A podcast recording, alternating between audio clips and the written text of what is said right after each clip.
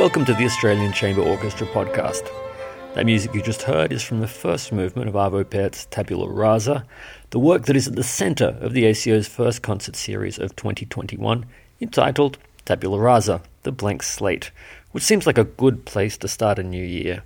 My name is Francis Merson, and I'm delighted to be with you to explore the works in this program that has a definite Eastern European flavour to it.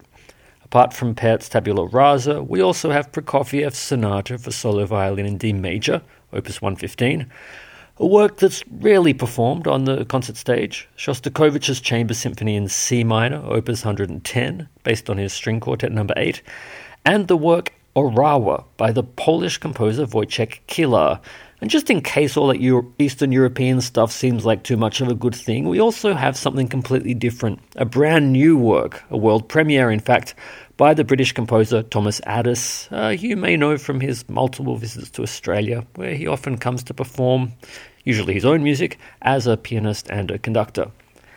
And so, what I'm going to do in this podcast will be familiar to anyone who's been to a pre concert talk at the ACO. I'm going to give you a bit of a whirlwind tour of these five works, give you a sense of the historical backdrop to the music, the often turbulent lives of the composers, play a bit of the music, break it down, uh, and explain not just what what to look out for when you listen to this music, uh, but also why these pieces are worth listening to in the first place. And interestingly, four of these works were written behind the Iron Curtain, so during the period of the Soviet Union. And it's really fascinating to examine how these composers found different ways to deal with the strictures of the official school of socialist realism, and how this struggle against censorship was imprinted not only on their music, but also on their lives. And so let's begin at the beginning, chronologically speaking, with the oldest work on the program, which is Prokofiev's Sonata for Solo Violin in D major, opus 115.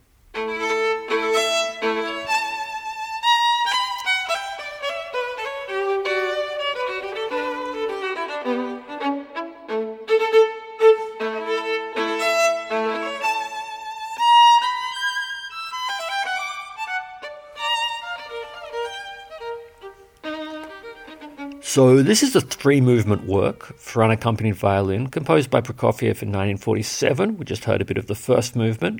Uh, Prokofiev, like many other prominent Russian musicians, including fellow composers Stravinsky and Rachmaninoff, emigrated to the West following the Bolshevik Revolution of 1918. But by the time the violin sonata was, comp- sonata was composed, he had actually moved back to Russia and had been there for about a decade. So, why, when the other composers stayed away from Russia, did Prokofiev decide to come back?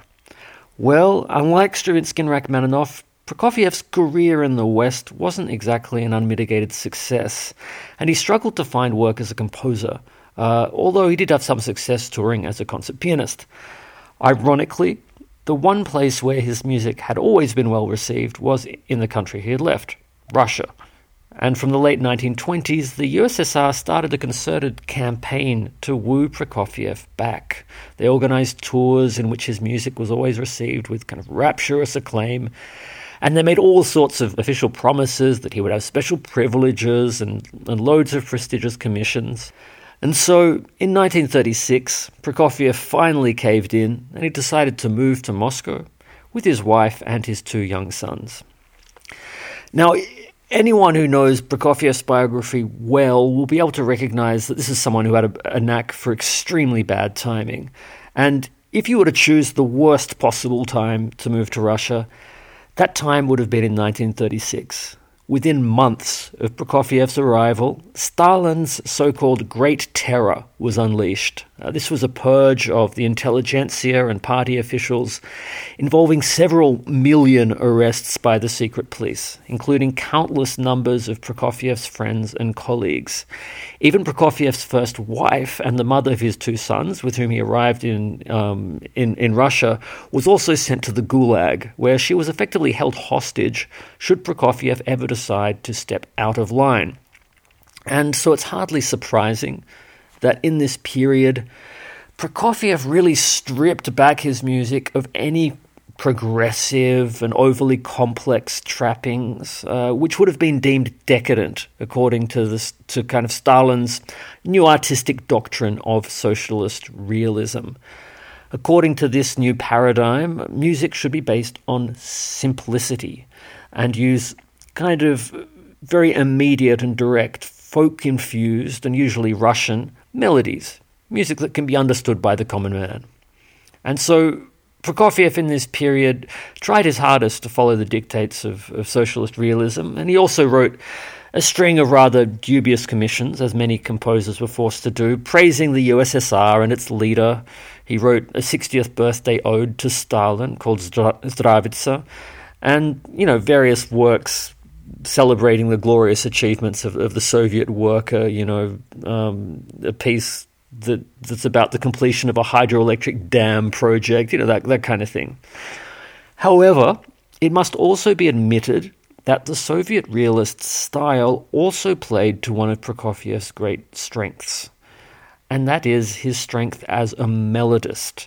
Uh, Prokofiev could write incredible tunes, and one need only think of uh, the themes from uh, works like Peter and the Wolf.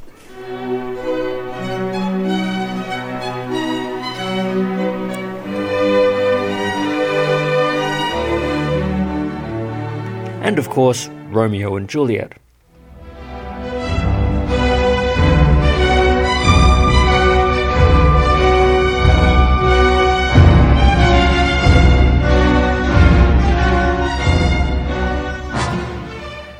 And the sonata for solo violin that's in this tabula rasa program is really in that same style. It is melody that carries the whole musical argument. And this is all the more important as the piece was actually the result of a commission from the Soviet Art Council for a pedagogic work for talented children. Uh, and as such, it's a rather special work in the canon of violin music as it's intended to be played either by a single soloist or by an entire ensemble of violins playing in unison, a practice which was apparently not uncommon in Soviet schools.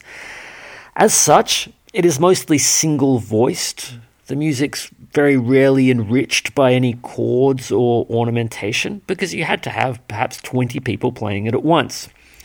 It's a work in three movements. It's very classical in its spirit and structure, and it follows the fast, slow, fast order of movements that is very typical of the classical period.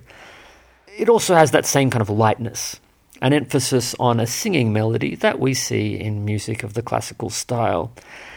And this is nowhere more evident than in the second movement, uh, which is probably the, strongest movement of the three, uh, where a simple tune serves as the basis for a set of variations. So it's a theme and variations movement, and each variation is even more charming than the last.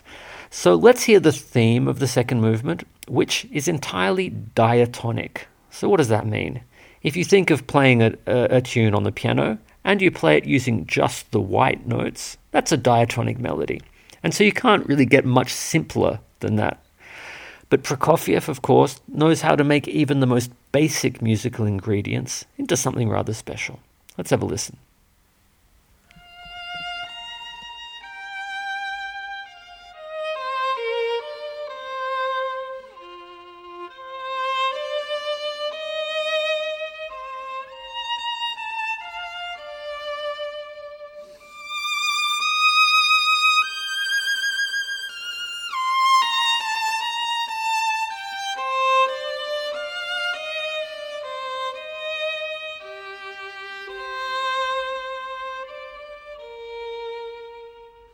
And so you'd think that writing such simple, beautiful music would have helped Prokofiev's cause as, as a kind of um, dedicated Soviet composer. But no. Within a year, he was absolutely excoriated in a public denunciation of his music alongside that of Shostakovich and others, which was called muddled, nerve wracking sounds that turned music into cacophony deprived of any commissions, deprived of a livelihood. By the end of the 1940s, Prokofiev found himself literally on the verge of starvation. He was saved only by the intervention of the young cellist, Mstislav Rostropovich, who apparently barged into the office of the secretary of the Composers Union, Tikhon Khrennikov, who had led this denunciation, denunciation of, of, of Prokofiev and others. And Rostropovich warned that if Prokofiev were to die of hunger, that Khrennikov would be held personally responsible. And so Khrennikov, as the story goes, reluctantly coughed up 5,000 rubles. However, Prokofiev's health was already in a steep decline, and he died a few years later, at the age of 61 in, in 1953. A man who was completely just worn down by circumstance. And just in case you weren't convinced about the argument of Prokofiev having a knack for poor timing, he happened to die on the 5th of March 1953, and the hif- history buffs listening will recognize that as the date that Joseph Stalin died. And so not only did Prokofiev fail to outlive the tyrant, who was more than a, a decade his senior, it's worth noting, Prokofiev also happened to live right next to Red Square. For three whole days, the throngs gathered to mourn Stalin, making it impossible to carry Prokofiev's body out of his apartment building, let alone hold a proper funeral for him. When a service finally could be held at the Soviet Composers Union, there were no flowers at the funeral as every flower in Moscow had been used to make wreaths for Stalin.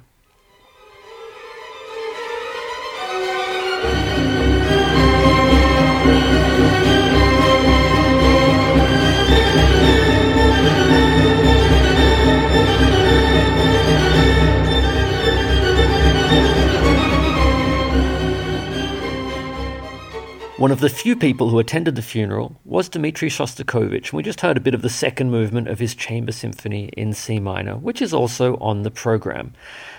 Shostakovich was younger than Prokofiev by some 15 years, and so was lucky enough to see the relaxation of artistic censorship that was brought about by Stalin's successor, Nikita Khrushchev, in a period known as the Thaw.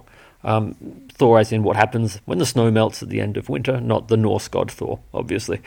Uh, so the Chamber Symphony, it's a transcription of the string quartet number eight, and is one of the composer's most enduringly popular and kind of most performed works, despite the fact that it is a work that is absolutely ridden through with angst and despair. The quartet dates from 1960. Shostakovich has been sent to Dresden in East Germany to work on the score for an East German film. And in Dresden, rather than do any work on this score, Shostakovich instead composes a quartet in just three days, which he inscribed in memory of victims of fascism and war. And Dresden, of course, is a city whose uh, astonishing kind of Baroque architecture was completely flattened uh, by the Allies in a, in a series of bombings. And so it seems to be an appropriate place to write a work about the victims of war. However, Shostakovich was later revealed to use this inscrip- inscription as something of a, of a smokescreen to avoid official retribution, because what the quartet was really about was the composer's own struggles against Stalinist totalitarianism. And so a letter uncovered in 1993 to his friend Isaac Glikman supports this version of events. So in the letter, Shostakovich writes I thought that when I die, it's unlikely anyone will write an elegy for me. So I decided to write one myself. You could have written it on the cover. Dedicated to the memory of the author of this quartet. And the quartet is indeed absolutely peppered with musical references to Shostakovich. The work is in five movements, played without a pause. All the movements are in a minor key, and with the first and last movements in C minor, which is traditionally considered to be a very tragic key. The work opens with a four note theme built on an abbreviation of the composer's name, so the letters DSCH. In the German musical notation, a letter corresponds to a note of music, and in this notation, DSCH, which stands, stands for Dmitri Shostakovich, becomes the notes D, E flat, C, and B.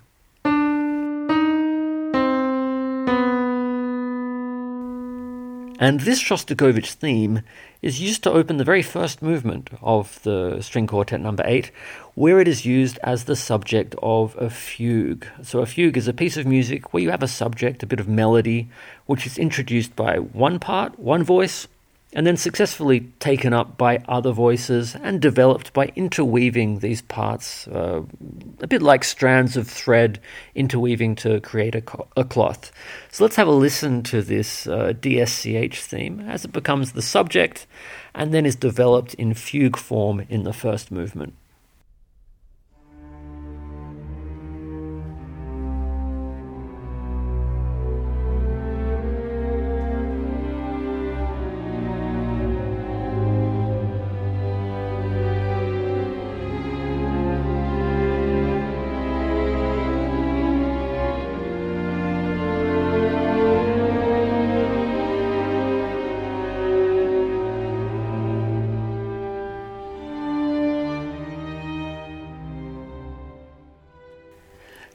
This theme pops up again and again and again in this string quartet, supporting the view that this is really an autobiographical work. This is a work about Shostakovich. Indeed, perhaps the most interesting movement, the fourth, is like a kind of encyclopedia of musical references to Shostakovich's own life. It begins with these kind of banging staccato strings that supposedly represent anti aircraft artillery uh, against the drone of bombers, something that Shostakovich would have experienced uh, during the siege of Leningrad.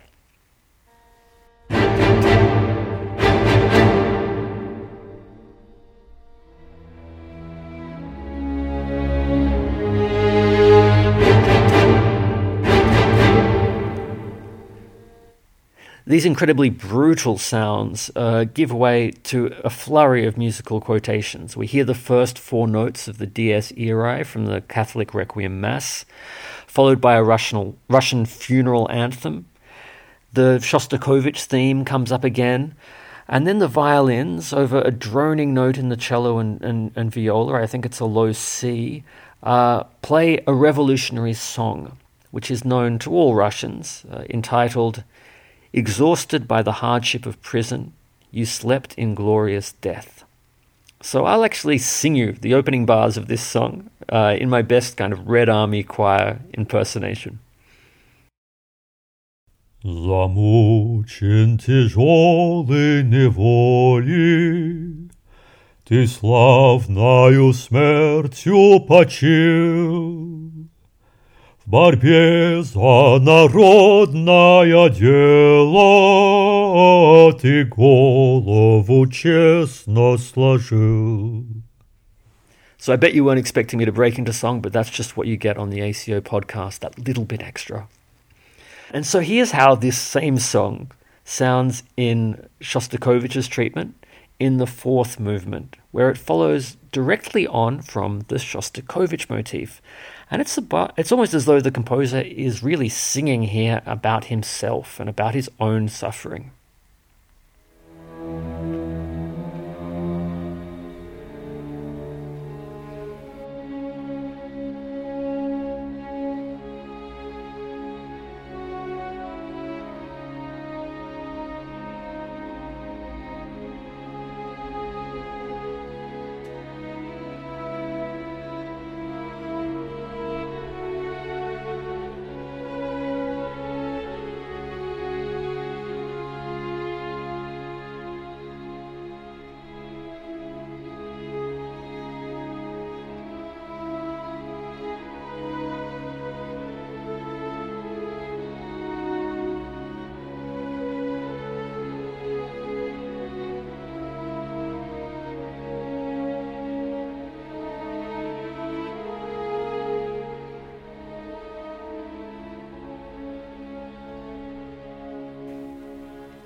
And so, why was Shostakovich quoting this song in particular, a song about dying in prison? Well, the Soviet Union was a kind of prison. You certainly couldn't leave in 1960, you had no right to emigrate.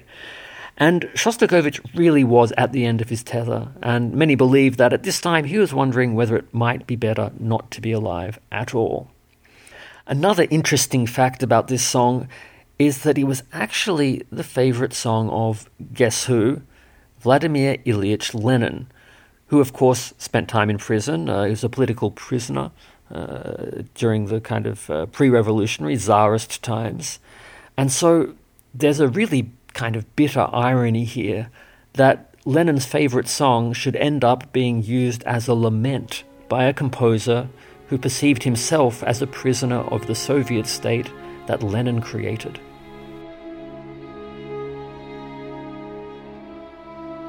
This fourth movement contains a bunch of other quotations, including bits of Wagner, an aria from Shostakovich's own opera, Lady Macbeth of, of Mtsensk, um, and it leads into the fifth movement, where the Shostakovich motif returns and becomes the theme of a very long, anguish filled funereal elegy. And so it's like in this, this string quartet uh, number eight that Shostakovich's whole life was flashing before him. But why did he choose this moment to reflect on life? And why was he so consumed by thoughts of death? Well, Lev Lebedinsky, uh, a close friend of Shostakovich, later wrote that he believed that Shostakovich intended to commit suicide by taking sleeping pills on his return from Dresden, and that this plan failed only because Lebedinsky was able to steal the pills from him. What we can be certain of is that Shostakovich wasn't a happy man in this period. After the death of his first wife, his second ma- marriage had been rather short lived and had very recently ended in divorce. But perhaps the most significant event is that under pressure from Khrushchev's officials, Shostakovich had just applied to join the Communist Party, something he'd sworn he would never ever do, and so he felt that he had utterly betrayed his own principles, and his letters from this period are full of anxiety and self loathing. Was the Eighth Quartet then intended to be Shostakovich's last will and testament? Well, music historians are still kind of debate, debating the matter today. What we can say for certain is that it's a work that is deeply personal to the composer. So, a case in point is that when the Borodin Quartet, who premiered the work, played it to the composer at his home, Instead of Shostakovich giving them the criticism and direction they'd hoped for, the composer simply buried his head in his hands and wept. When they finished playing, the musicians quietly packed up their instruments and stole out of the room.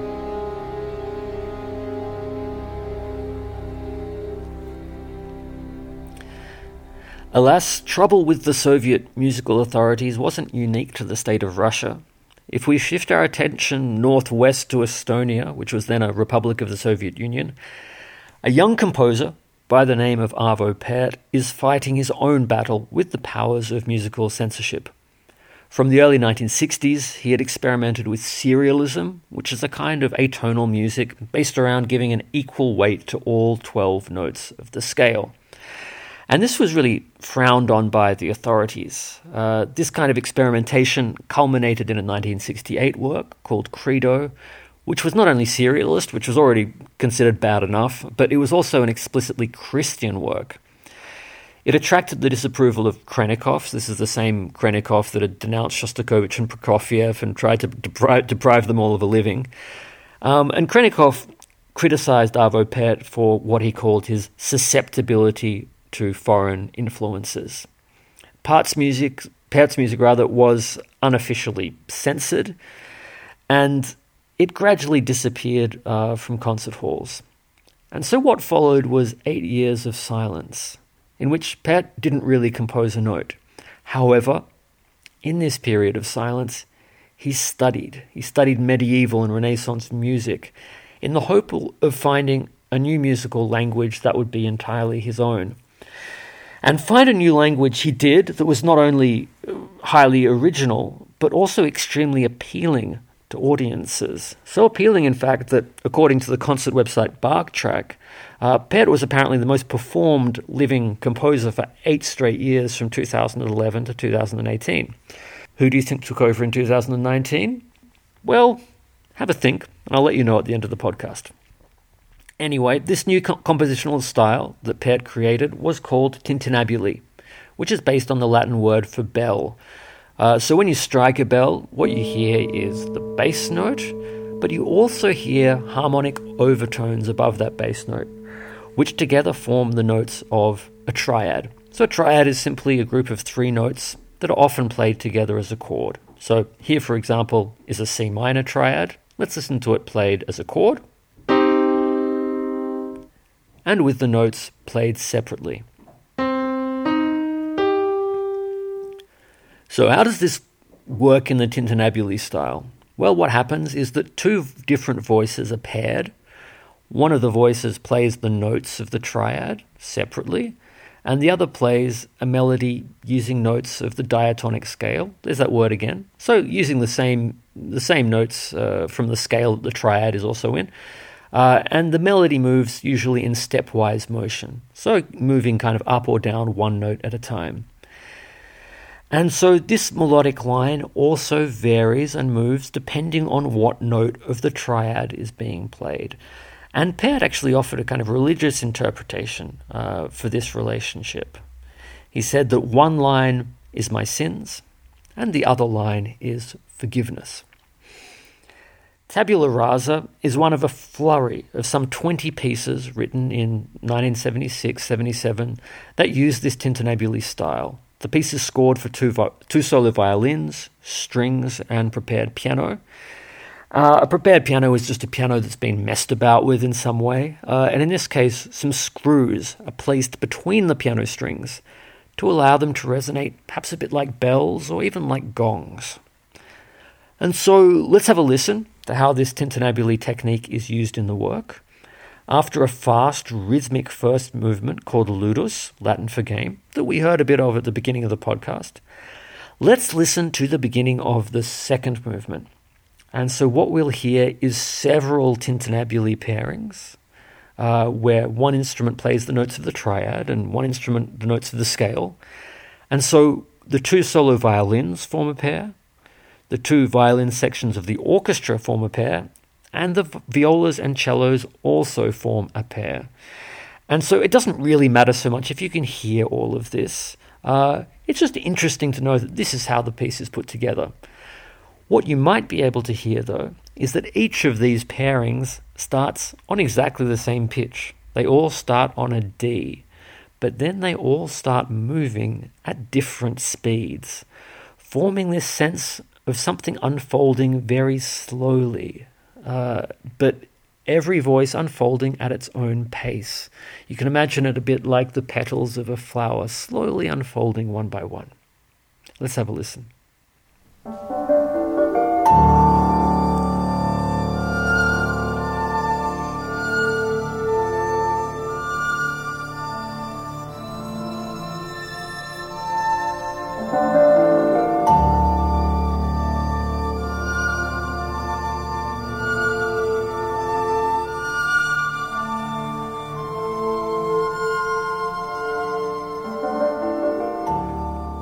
So this movement is marked senza moto, which means without movement, and it really does seem like time slows down here.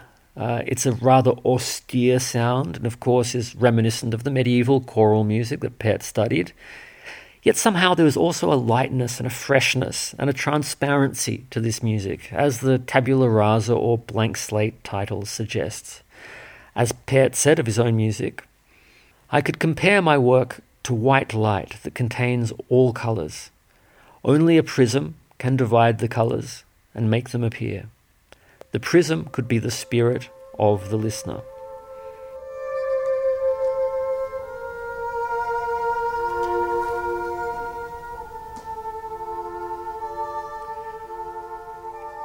If Arvo Pärt turned away from the avant garde and towards religious minimalism, in Poland, the composer Wojciech Kilar was going through a similar journey, but to a different destination.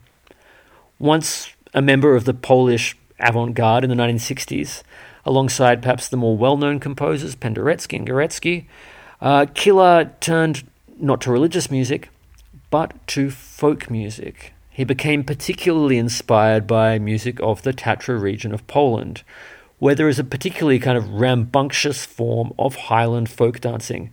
And I just happen to have an excerpt of this music.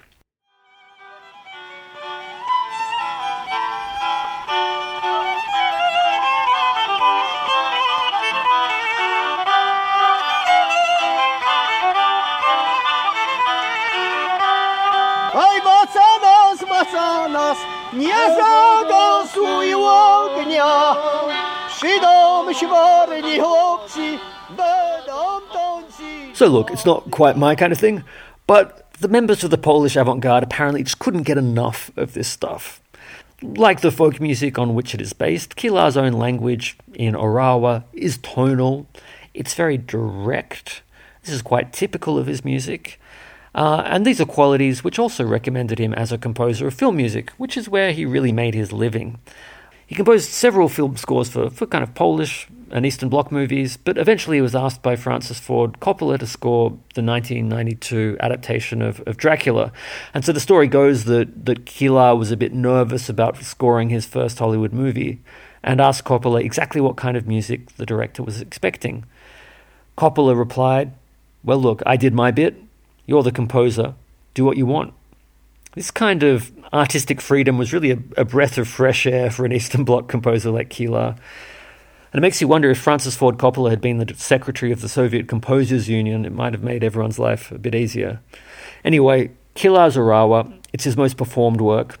It's scored for strings, uh, it's about eight minutes long, and it's based on a constantly repeated ostinato rhythm. Sections of the orchestra come in gradually, one by one, and the energy and momentum builds into this really impetuous, energetic Highland dance. So let's have a listen to a, a quick excerpt of this of this music as it kind of reaches its climax.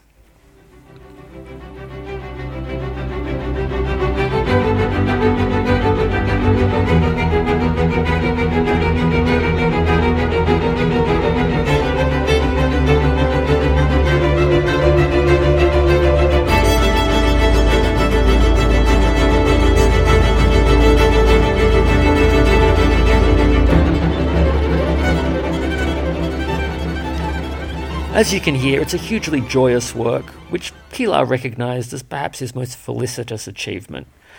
As the composer wrote, Orawa is the only piece in which I wouldn't change a single note, though I've looked at it many times. What is achieved in it is what I strive for to be the best possible Kilar.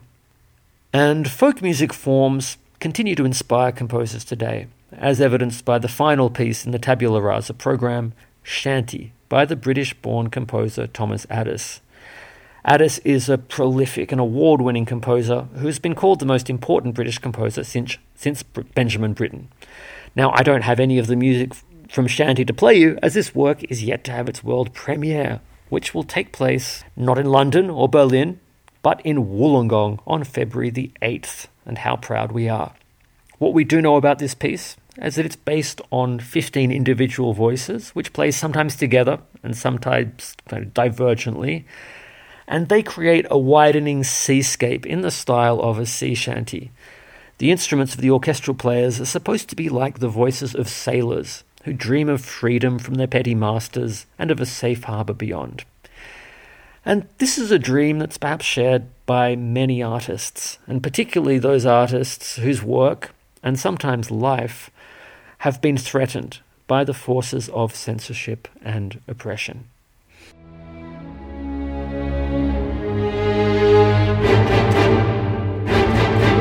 On that note, I hope that those of you attending the concert enjoy the music, and that those who aren't have learned something interesting in this podcast. The composer who took over as the most performed person uh, from Arvo Pärt was the film composer John Williams, who of course wrote uh, all those fabulous scores for Star Wars and and uh, and Superman and so forth. The dates of the Australian Chamber Orchestra's Tabula Rasa series uh, are from February the 8th, uh, which is the first performance at the Wollongong Town Hall, and then from February 9th to 14th at the City Recital Hall in Sydney. The program will also be available to stream online as part of the ACO Studio Cast program available at aco.com.au. I'm Francis Merson, and thanks for listening.